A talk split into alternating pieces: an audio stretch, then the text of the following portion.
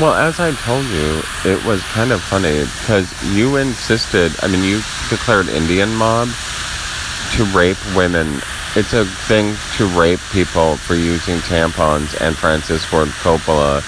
Because Indians were men and cowboys were women. Because it came from where our people were from, not them.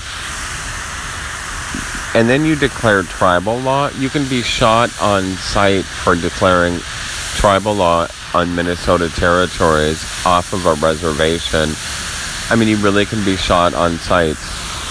And you wanted you wanted to be Native American because well, you can't be because it meant the uterus, and there aren't any women that carry America left.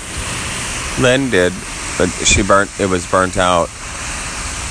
Like, cause it only applied to me and the people I was with. Like, and you wouldn't know. Why would dumb fucking women know what who carried America or France? That that's not your song, dumb faggot retards. You either dumb faggot retards that look like they're same species. Anyways, so I declared canon law on you. So it would only affect people in religion. Because all your dumb Sharia laws and stuff only affects people in religion. It's like calling diarrhea on people. I'm gonna call. I'm gonna say diarrhea. Shabia with shababalakla kabalakalom. Yeah. Go stick your, you know, tribal hoo ha right where it belongs in your dead, burnt out faggot uterus.